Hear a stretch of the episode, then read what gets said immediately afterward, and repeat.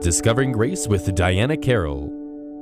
The children of Israel were just like us, who chose attitudes moment by moment and day after day that eventually became a lifestyle. Complaining is a natural reaction that is selected when things don't go the way we want.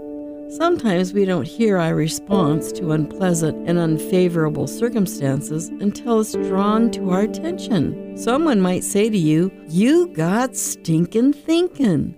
Complaining is a state of criticism an unbeliever lives in, but it should not be so for those who are called Christians. God hears our grumbling, rebellious attitude and is displeased by it. A critical spirit discredits His grace and breaks His heart. If it were not for grace, where would we be in this life? Do you remember the days before Christ and the sin cursed road we repeatedly traveled? What do we have to complain about when God has been so merciful and gracious to us? Do you have an attitude that expresses dissatisfaction, grumbling, or even rebellion?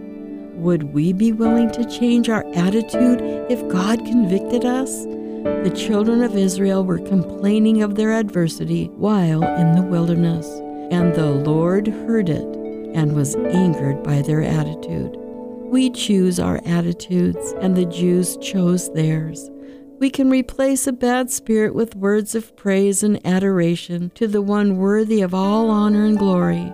Choose to turn from complaining and ask God to forgive your rebellious heart. He will transform you into the image He desires, a messenger of His grace.